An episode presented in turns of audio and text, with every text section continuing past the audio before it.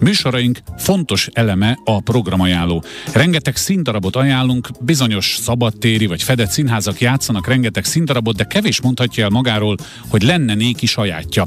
Most azt olvastam, hogy az idén száz éves Városmajori szabadtéri színpad megérdemelt és megkapott már egy idézőjel téve saját darabot, hogy ez micsoda, és hogy miért lehet sajátnak nevezni. A darab egyik szerzőjével és egyébként rendezőjével, Horváth János Antallal beszéljük meg, aki itt van a vonalban. Üdvözlöm, művész úr!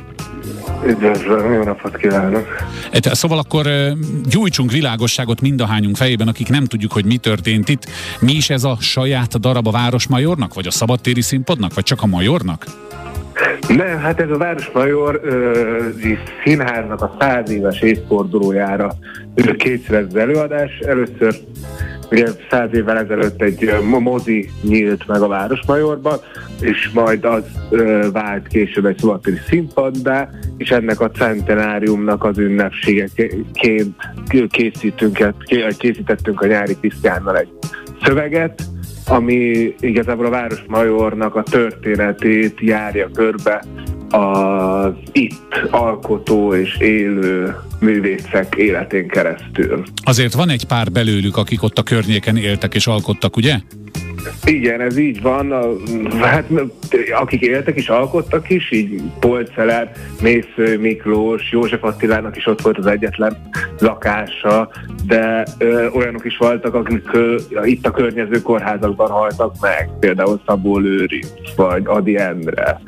Kötődés tehát, az van, tehát, igen. Tehát, tehát boldog és kevésbé boldog élmények is kötönnek a városmajorhoz, ezért is határoztuk úgy meg a, a, a műfaját ennek az előadásnak, mint titkos irodalmi mulatság és kesergés. A sajtóanyag szerint két szereplő van, van Majoros néni, meg Zolika. Nem tudom, jól veszem-e, vagy mennyit lehet elmondani így a darab megtekintése előtt, hogy, hogy érdekes is maradjon, és semmilyen poént ne lőjünk le. Hát természetesen ezt például el lehet róla mondani, hiszen azt szerettük volna, hogy legyenek olyan emberek, akik, hát Majoros néni, mint a, a Városmajornak egy, egy szelleme, aki az elmúlt száz évet végigkövette, és látta ezeket az embereket itt jönni, menni, és tapasztalta a történelemnek a keserű és boldog pillanatait is, és gyakorlatilag ő az, aki ö, mindent elmesél nekünk az ő emlékezetén keresztül látjuk. Hát nyilván ő egy fiktív karakter, de uh-huh. az ő emlékezetén, ahogy ő interaktál ezekkel az emberekkel, és belefolyik az életükbe, úgy, úgy látjuk az ő történeteiket. Az Olikát pedig ő pedig egy olyan karakter szerettünk volna, aki mindig a, a, az éppen regnáló hatalomnak az embere, és képviseli azt a ö, hatalmat, ami ami, ami az emberek életét aktívan befolyásolta. Nyilván lehetett volna még 13 nagyon speciális, nagyon magyar, vagy nagyon városmajori, vagy budapesti karaktert is kitalálni ehhez a dologhoz, és akkor eh, hogyan képzeljük el, ugye például Majoros néni ott ül a padon, és mindenkiről úgy szólván mindent tud. Ebből bontakoznak ki például az említett költők, írók, történetei, esetleg idézetei? Még egy kicsit faggatnám a hogyanról.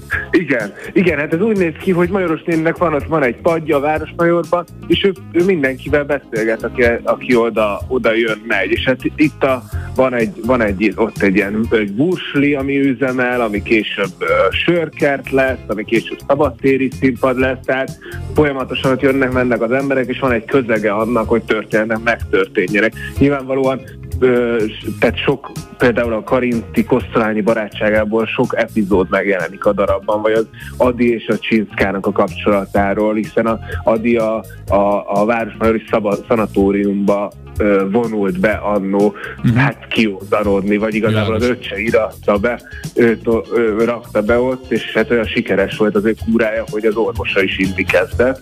Szóval, hogy ilyen történetek jelennek meg, amik szorosan köröz, köz, összeköthetőek a Városmajorra.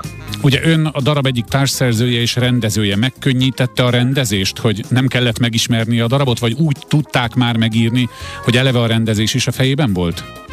Hát ez úgy nézett ki a mi alkotói folyamatunk, hogy a nyári Krisztián, aki ezeknek az embereknek a legnagyobb ismerője, és, és olyan tudása van ezeknek az embereknek, irodalmi személyeknek, művészeknek az életéről, ami ö, szerintem gyakorlatilag páratlan, és ő azokat a megtörtént események, amik valóban ezekkel az emberekkel megtörténtek, azokat összegyűjtötte, és akkor azokat hámoztuk mi, és csűrtük, csavartuk, hogy hogyan férnek bele ebbe a mi közegünkbe, és mi az, ami valóban itt történt, ja, mi az, amire uh-huh. azt tudjuk mondani, hogy, hogy hogy hát a Majoros néni úgy emlékszik, hogy az így volt, az így történt, és, és akkor megpróbáltuk ezeket a megtörtént dolgokat a drámaiság és a drámai sűrítés szabályai szerint ezt a leg élvezhetőbbé tenni. Igen. Tehát, hogy ne, ne, csak egy, ne csak egy ilyen irodalom történeti játék legyen belőle, hanem valóban egy igazi szórakoztató, szórakoztató nyári előadás, ami mozgalmas, ami zenés, ami,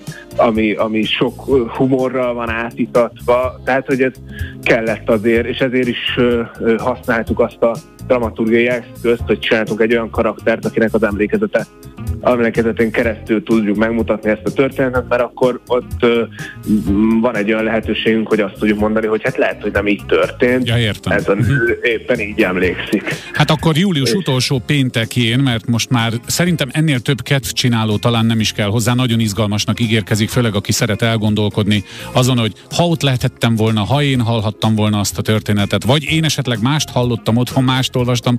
A lényeg, hogy a száz év major, avagy az Eszmeimet nem cserélem című irodalmi igényességű szórakoztató darab, amely titkos irodalmi mulatság, bocsánat és kesergése, hogy a Városmajori Színpad.hu-n fogalmaznak, tehát július utolsó péntekén lesz. Szerintem megtettük azt, amit itt megkövetelt tőlünk a haza, és felhívtuk a kedves hallgatók figyelmét a darabra.